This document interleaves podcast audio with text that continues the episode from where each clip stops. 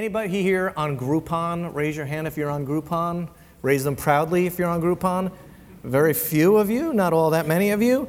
I get the weekly Groupon ma- emails. Do you get the group the Groupon? See, this is why I don't want to just send you an email because once, you know, I don't want to take advantage and now I get the, the Groupon emails every week. Now, if you open those emails, a lot of the stuff in those Groupon emails looks pretty enticing.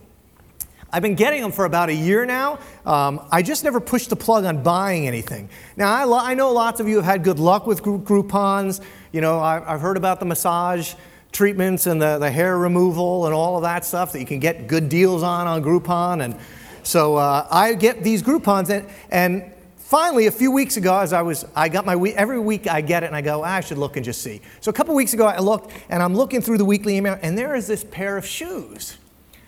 And it's, anybody ever bought a pair of shoes on Groupon? And so I'm looking at the shoes and I'm going, those are some really nice shoes. And they were $29. And I'm going, $29 for, for that pair of shoes? And so if you know, you click through and you go to the website and then you can look at the, the shoes and it's got the little magnifying glass thing. And so I'm clicking on the shoes and I'm looking to try to figure out why are these shoes $29? They, they look awful nice. But I, I couldn't find anything wrong with them. I thought, well, it's 29 bucks. How bad could they be? So I made the plunge. You know, I pushed the button. And I don't know if you're like me, like I don't buy a ton of stuff online, so I still get that exhilaration factor a little bit when I push the button, like, you know, I'm going to get something now, you know, and you kind of wait at home. And, uh, and so we pulled up the one day, and there it is. Here it is. Joan will hand it to me. I saw sitting in my driveway this little baby right here. And I was like a kid at Christmas time because my new shoes had finally arrived, right? And so I, I hopped out of the car, I ran into the house. I don't remember who was with, with me in the car that day. But I walked in, and you know, if you know John, John likes to get a good deal. So I'm giving my kids and my, wife this whole speech about listen, Joan, you really need to be more like me. Um, because it's silly, it's silly to pay retail for shoes. Only suckers pay retail. Do you know what I paid for this pair of shoes I'm about to introduce you to? I can't believe it. And so I'm going on and on. I thought about maybe instituting a new rule in the house. From this point forward, in the Eisman household, thou shalt not buy any shoe other than from Groupon. Because I had found my shoe. And all this was going on in my head, and I opened up that big green box, and I pulled out the cheapest, stiffest, most completely cardboard, synthetic, plastic pair of shoes that anybody ever tried to pass off as footwear. I mean, it was horrifying. Just holding these shoes, they were so hard and stiff and plastic I, I, I, literally, I did not put them on because I looked at them and said, these would hurt to put my feet in. And so it was a little bit embarrassing, and I thought, well, you know, these are going to have to go back. And uh, uh, about a week later, I left them sitting on a counter. About a week later, my son John comes home. He lives in Manhattan, and he walks in, and they're still sitting there, and he picks, picks it up, and he goes, What the heck is this? And I said, That's a new pair of shoes I bought. And he's like, You have got to send these back. You can't wear these shoes. They're like plastic. I said, Yeah, I know. I got to send them back. And so I learned something else about Groupon. Um, which is you have a very limited window of opportunity to return a Groupon. And so here they are, right here. Um, I put these on this morning, and I'm in, I, had not never put them on till this morning. So I want you to know I, have, I am suffering for Christ up here with you for this, this object lesson. I have picked up my cross and put it on my feet. And, uh, and I'm staggering through this. I, I don't even know I'm worship. I had to sit down for a while because I couldn't stand up anymore in these shoes. When my wife came this morning, she was dying because she can't believe I put these shoes on. That's how bad they are. They don't look that bad. I'll let you feel them afterwards, and you'll agree with me. Now, Joan said they don't look that good either. But anyway, so now everybody has had this experience in life with one thing or another. Maybe it was a used car, right? You saw it online, but then you got to the lot and you're like, whoa. Um, maybe it was, was a vacation rental, right? Have you done the, vaca- the Vrbo or the Home Away, right? You, you saw it online and, and you book it and you get there four months later in the summer and you're like, whoa, like this does not look like anything like it did in the pictures. Maybe it was an online date, you know, you, you booked it and when you got there, you know, it didn't look anything like the Bumble photo that you had seen earlier in the week. You know, those things happen And, and when it's a cheap, when it's a $29 pair of shoes, it's not that big a deal. I mean, when it's a date, you could probably laugh that off later. But it can be so much more devastating and, and eternal and important when it's about matters of faith and belief and certainty. And so, with my experience with these shoes in mind, I, I, I want to talk to you today about a second opinion about faith and what following Jesus is supposed to look like. Because I think you were probably, like me, sold something, and when you got the bag of the bag, when you, when you started to follow, it looked a lot different than maybe you had been told. Now, here's the truth. If you get nothing else out of this talk, I want you to understand this. Almost all of us, when it comes to Christianity, have been sold a bill of goods. We've been told something about becoming a Christian that at some point in our lives was so attractive to us, at least given the alternative that was presented, that at some point many of us made a conscious decision to pray a prayer or to get in the water or to come forward to the, to the front of the church and make a commitment to following Jesus because of the benefits that were attached to following Jesus. I know I did. When I became a Christian, I did not become one to be a follower of Jesus or because I loved God. Those were not the primary reasons. Okay, I'm just going to be very honest with you. I became a Christian for two reasons. I, I fell in love with a really good looking girl that would not date me unless I was a Christian. So that was kind of a no brainer for me out of the gate. And then, and then when, when I was told the gospel, or at least when, when the gospel was represented partially to me, the partial piece of the gospel that was explained to me was this.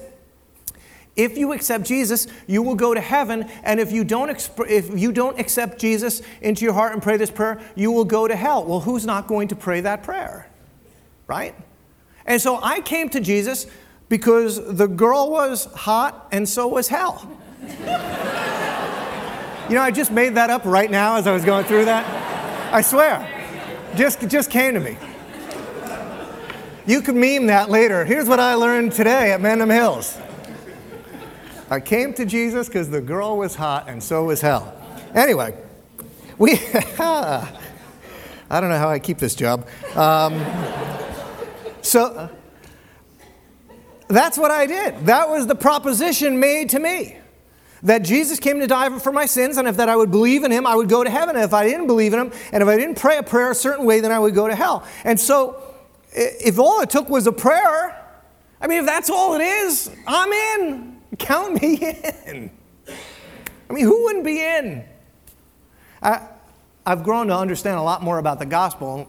When I had kids, I, I didn't want them to be kind of sold a bag of goods about Jesus a little bit, maybe. And so um, I had all in my mind all of these times we were going to have these long talks about Jesus, and I would want them to fully understand what, the commitment they were making to God and following Him. And uh, so our kids were going to a, a, Christian school at the time, and uh, my son John was four years old, and he was in kindergarten. And uh, I showed up to pick him up one one day after school, and the teacher came out to me and she said, "Mr. Eisman, we have great news. John accepted Christ today." And I, I was kind of frustrated because I had all these plans for how I was going to uh, introduce my son to the gospel. And I, I was like, John would have accepted a bologna sandwich today if you had told him that this was you know, what he needed to do to go to heaven. Now, I, I, obviously, I don't mean to demean coming to Christ as a child, and Eric just shared how dramatic, uh, uh non dramatic his testimony was. So I do think God honors that. But here was the deal I didn't come to Christ because I wanted to follow him, I came to Jesus because of what I thought he could do for me. In the initial case, it was the thought that it would get me out of hell. In fact, here is what I would argue. Please don't put yourself above this. I think I can show, that, show you that it's an issue for, for you. We all come to God as consumers. Every one of us. Now, there's truth to many of the promises that, w- that we have come for. It is by faith that we're saved from eternal separation from God through the work of Jesus on, beha- on our behalf. That is true. It is true that even if you don't believe Jesus is divine, even if you just say, well, I think he might have been a good teacher, the, tra- the, the fact is, following Jesus does have benefits. I mean, if you do what he said to do, you will be a better mother or father, you will be a better husband or wife, you will be a better employee, you will have peace in times of trouble. I mean, for me, I came to follow Jesus in college, and faith did help me to keep me out of certain troubles that you would run into in college. It did help me overcome certain temptations in, in my life, in my relationships. But if I'm honest, it was and still is sometimes all about what about me and what I can get from God, what God is there to provide me with. Here's what I want you to see. Don't put yourself above this. Here's, here's a real important truth because all of Jesus' followers start this way and not a lot of them ever leave it. All of us come as consumers, and very few of us move on to being a follower. So last week we looked at what this doctor, Luke, said about temptation. You should check that out online. It's, it's pretty fascinating in terms of the three temptations that are common to man. If you were there, you know in the story, Jesus was led off into the desert, 40 days of temptation. He overcomes them. Uh, some of it is by knowing his story and knowing his story. Uh, that's why I want you to know the scripture. That's why you should bring those cards to the Welcome Center and start getting the scripture into your heart. Okay, so Jesus returns from the temptation. Dr. Luke picks up the story. Are you ready? All right, that's not bad. We'll move in. Luke chapter 4, verse 14. Jesus returned to Galilee in the power of the Spirit, and news about him spread through the whole countryside. He was teaching in their synagogues, and everyone praised him. Who was liking Jesus at this moment? Everybody. I mean, you know, think about it, right? Triumphant in temptations, he comes into Galilee, and news is starting to get around town. Remember that whole voice from the heavens This is my son, in whom I am well pleased? You know, stuff like that starts to happen. You start to get a wrap around the village. And then Jesus, the scripture teaches us in various other places, he's teaching in the temple, and we know that he taught with authority in ways that no one had ever taught before.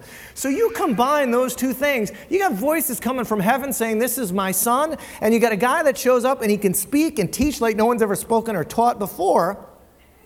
And to a people, you combine those things to a people who have been the Israelites, who have been under one brutal dictatorship after another for their entire history. You combine those things for a people who were waiting for a Messiah, who were waiting for a, a prophesized, anointed one of God that was going to lead them. You combine those things, and the people start to, well, they start to speak well of you. Because they start to buy in, they start to think he might be the one. Today might be the day. Israel, after all these generations, we might be able to be set free.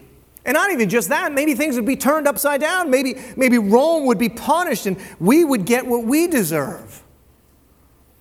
And man, when you're thinking that way, I mean, everybody loves Jesus.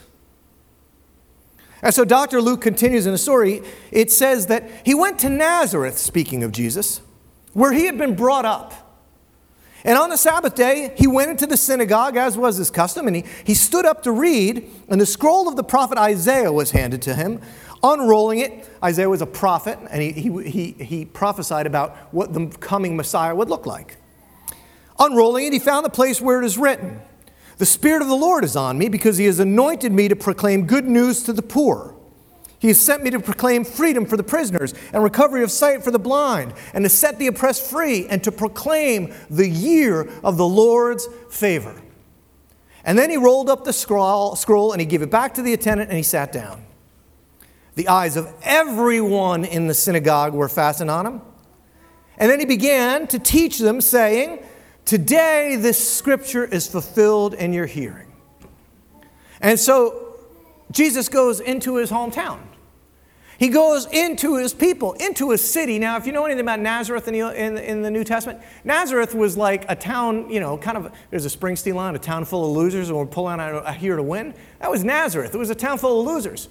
When, when Jesus was said to have come from Nazareth, people said, Nazareth, can anything good come out of Nazareth? And so here comes Jesus, their boy, and there's a buzz about him.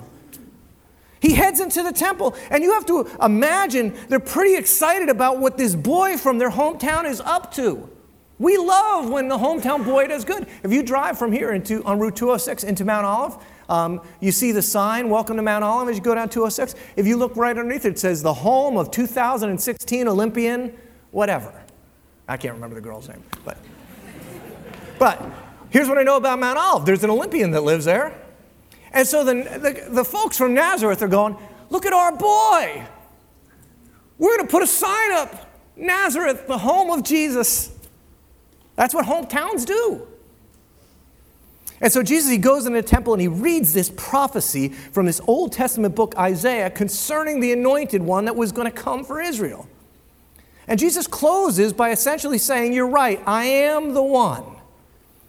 But in identifying what he was doing, he actually does something that you are likely not aware of. I wasn't. I never heard this taught before. It's actually quite fascinating. But the crowd likely understood because the crowd knew the prophecies of the anointed one. They had been waiting for generations for the anointed one. So they understood what Isaiah had taught about him.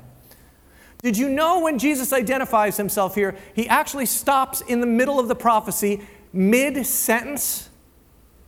He does not finish what Isaiah said of the prophet. He stops, and his audience would have understood that. You and I read it, and we don't. Here's what Isaiah actually said Isaiah said, The Spirit of the sovereign Lord is on me. This is, this is what the Messiah would be saying. Because the Lord has anointed me to proclaim good news to the poor. He has sent me to bind up the brokenhearted, to proclaim freedom for the captives, and release from darkness for the prisoners See, so far Jesus is right on. To proclaim the year of the Lord's favor, and this is where Jesus stops. But Isaiah says, and the vengeance of our God, the day of vengeance of our God. Now, if you remember, see, the people in Israel, they weren't just hoping for the year of the Lord's favor. Everybody likes that because that means I'm going to get what, what I have coming to me, which is all good. But the people in Israel, they were waiting for the day of the Lord's vengeance too because they wanted Rome and everybody else to get what they had coming to them. Don't you love to see other people get what they have coming to them? We love it. See, I read your Facebook posts, I know you love it too. Right? We chalk it up to karma or, you know, everything works out in the end and payback and all the rest. And this is what the Israelites were hoping for. They were hoping for the year of the Lord's favor. They were going to get what they had coming. And they were hoping for the day of vengeance because then everybody who had made fun of them about believing in one God and doing all this stuff, they were going to get theirs. So why didn't Jesus finish the sentence? The reason is because there's this mystery about his coming, namely that it is a two act drama. The Old Testament prophets, they had seen the drama as a whole they didn't separate these two acts by centuries. They anticipated salvation and judgment together. The year of liberation and the day of the vengeance, they would be one. And they couldn't wait because they were going to get a reward, and all the bad people, they were going to get punished. All the people that didn't act like them and look like them, they were going to get it. See, Jesus, he's so much different than we think. Here's what he said as captured by um, the gospel writer John. Jesus said, If anybody hears my sayings and does not keep them, get ready. Let me just, let me just read that again because I, I know what you're thinking. Here's what Jesus says in the Gospel of John He says, If anybody hears my sayings and does not keep them, okay, you, I know what you're thinking. Here's what Jesus said I do not judge him. For I didn't come to judge the world, but to save the world. You see, he who rejects me and doesn't receive my sayings has a judge. The word that I have spoken will be his judge on the last day. The first coming of Jesus ushers in this acceptable year of the Lord. It's a space in time for salvation and not judgment. Judgment would come later, it wouldn't come now. And for some in the audience, this was disappointment number one. Oh, Jesus, I thought you were our boy. Oh man, these shoes, they looked awful good online. There's no arch support in these things. This Messiah, ah, he's a little gentler than we hoped. He's a little more gracious than I would have liked. But heck, he's still our boy. I mean, he's still from Nazareth. Maybe the Romans aren't going to get what they're due now, but Jesus is our boy. I mean, he's going to take care of us. I mean, Mary, I mean, a house around a block. Mary's here. His family's around. Maybe, maybe Nazareth is going to be the center of a, a new kingdom. And so Luke continues all spoke well of him. Who spoke well of him? They all loved him again. All spoke well of him. And they were amazed at his gracious words that came from his lips. Isn't this Joseph's son? They asked. This is our boy. Jesus said to them, just, the scripture's so good, right? This is such a great story. Jesus looks at them and he goes, Here's what I know you're going to do. You're going to quote this proverb to me in a minute Physician, heal yourself. And you're going to tell me, do here in your hometown what we heard that you did in Capernaum. I mean, wouldn't, wouldn't we do that? I mean, you're our boy, Jesus. Remember our days back at Nazareth High? I mean, I heard about what you were doing over there in Capernaum. I mean, it's like the West Morris Central Mendham High School thing. I heard what you did over at Mendham High. I can't wait to see what you're going to do here at Central. Jesus, you remember me? Like, I, you know, I used to change your diaper in the, in the temple, in the temple nursery. Jesus, you remember me, right? Jesus, I taught you third grade. I was your third grade teacher, you remember? Jesus, you remember we went to prom together at Nazareth, right? I know the breakup was a little messy, but you know, that we have the prom pictures and everything. I mean, we're all from Nazareth, right? This is our day. It's the day of the Lord's favor, and we're from your hometown. And here's what Luke says Jesus said. He looks around his hometown, he goes, Truly, I tell you that no prophet is accepted in his hometown. We pluck that verse out all the time and don't really use it for its right meaning because here's what it meant.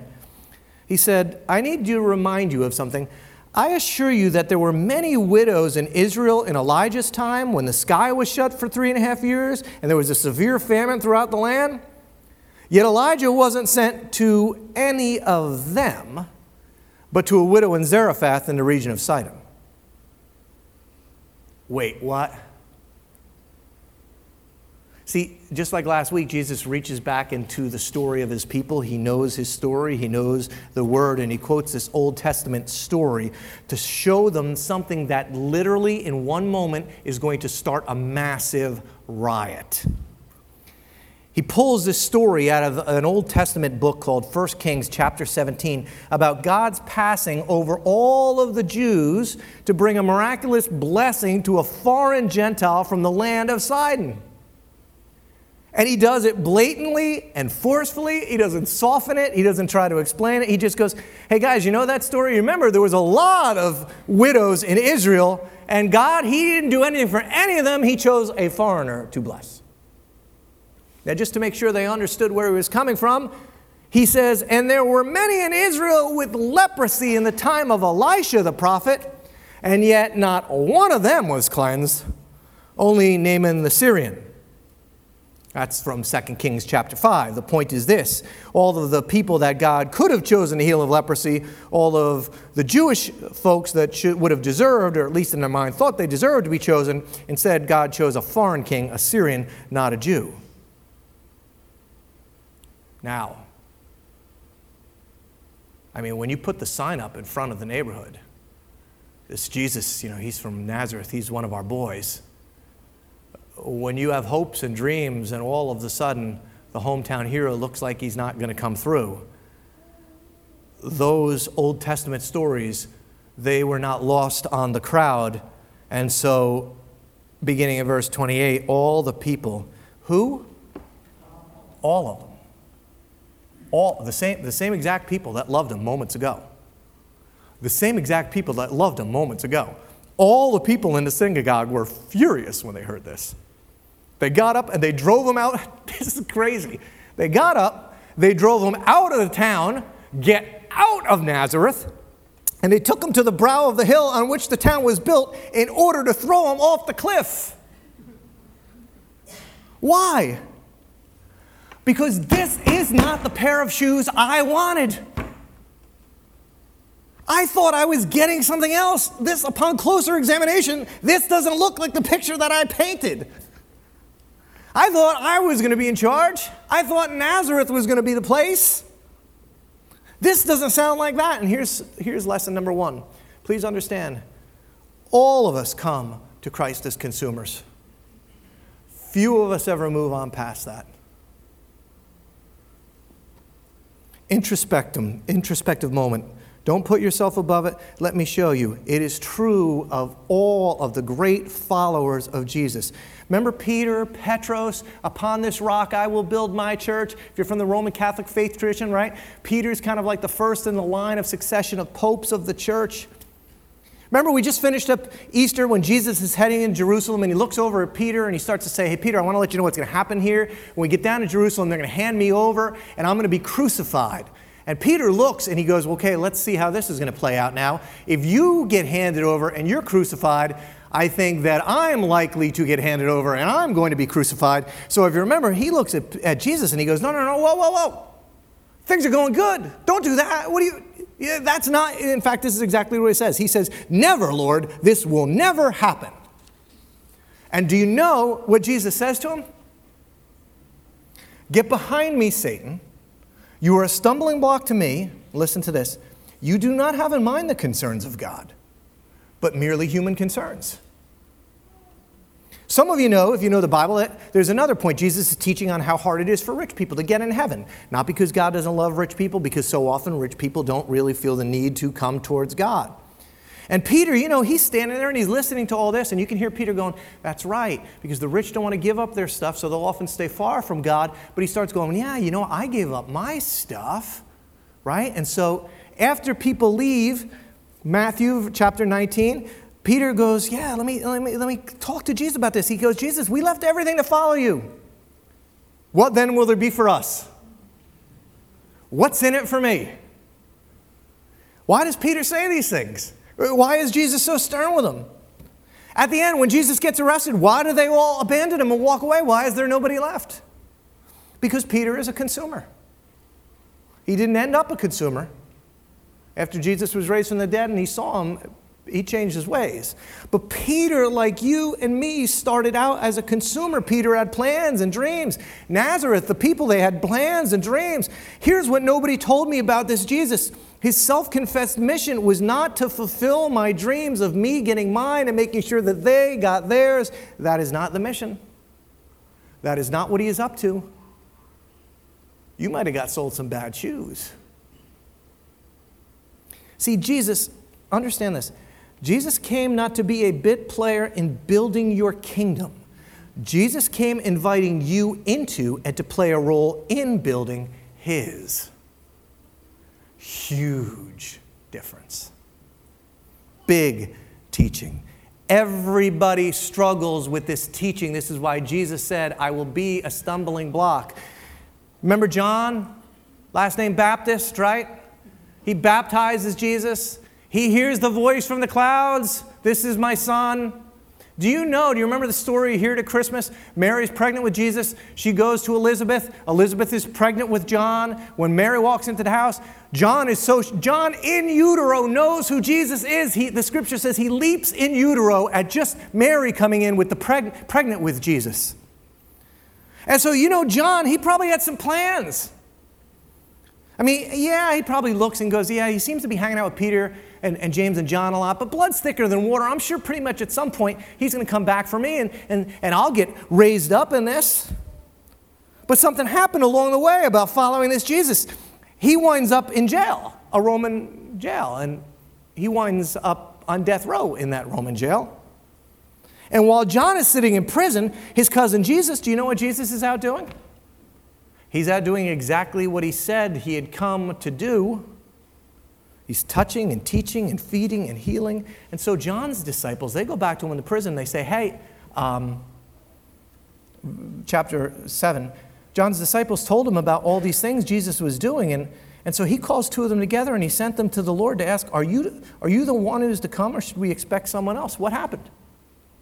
He knew in utero, he heard the voice on the river, what changed his mind?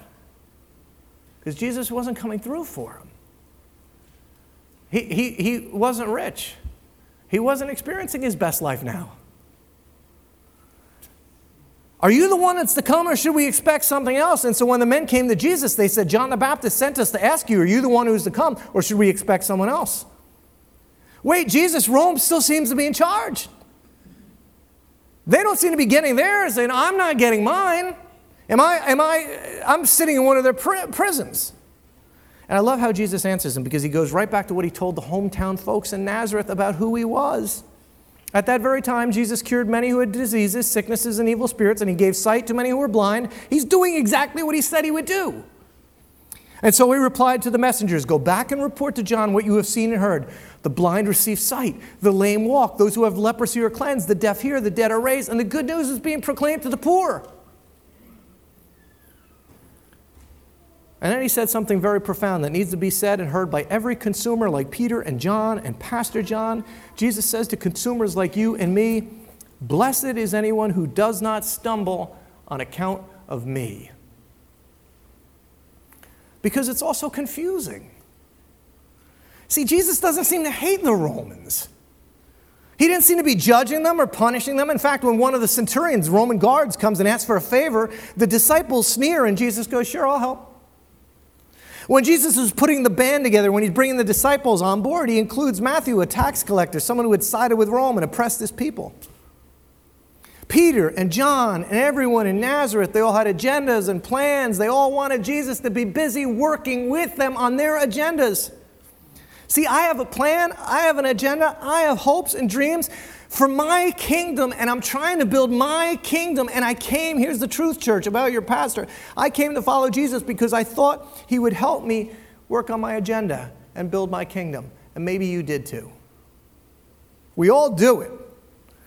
Maybe you're in church this morning because you're thinking, well, you know, I haven't been to church in a while and things aren't going that well for me. Maybe if I go to church, you know, God, I'm here, God. Put an extra 20 in this week you know, maybe you'll notice, and maybe that's the way it works, right? Like, uh, maybe you'll bless me. We, we think this way because we come to God as consumers. And here's the point it's a big point. You really, I, you really need to get this. At some point in your life, there is going to come a conflict between God's plan for your life and your plan for your life. God's will and your will. God's hopes and dreams for you and this world, and your hopes and dreams for your will, world. It will happen. And here's the question that gets asked What happens for you when there is a conflict between my will and thy will? What will you do? In those moments of disappointment or challenge or conflict, these moments, which really for our faith are defining moments for us, we have to choose whether we are just merely a consumer of religious goods or are we a follower of Jesus. Now, many of us grew up with this belief that about God, which is just not true. That he's kind of like our hip pocket God, kind of like our genie God. God, you know, I need you in school at test time. But God, you are not permitted to come on spring break this year because I could sense that there might be a conflict in Panama City somewhere along the way. God, I need you to help me close this business deal. God, I know there's verses in the Bible about, you know, a man and his family and eating. I need you to help me close this deal, but God, you are not permitted to come on this business trip. There's a lot of lonely people in the hotel bar. God, just help me close the business deal. I'll take it from here. You see, if you're serious about Jesus over time, you will have conflict moments for you. They are defining moments in your faith. You will realize that a time will come where what you want and what God wants for you are conflicting. There are conflicting agendas about your life and about His purpose. The truth is, just like Peter and, and James and John. I want him to be about blessing me, about helping me build my kingdom. I want him working on getting me the girl or, or the job or the car or the house and the retirement account. Here's the thing about God He's not building my kingdom. For some reason, he seems bent on preaching good news to the poor and healing for the sick. And over time, the building of those kingdoms are going to clash. Have anybody ever felt this? when you have to go from consumer to follower and you feel the war rage inside you, you know you should go. I should go home. But I really want to stay.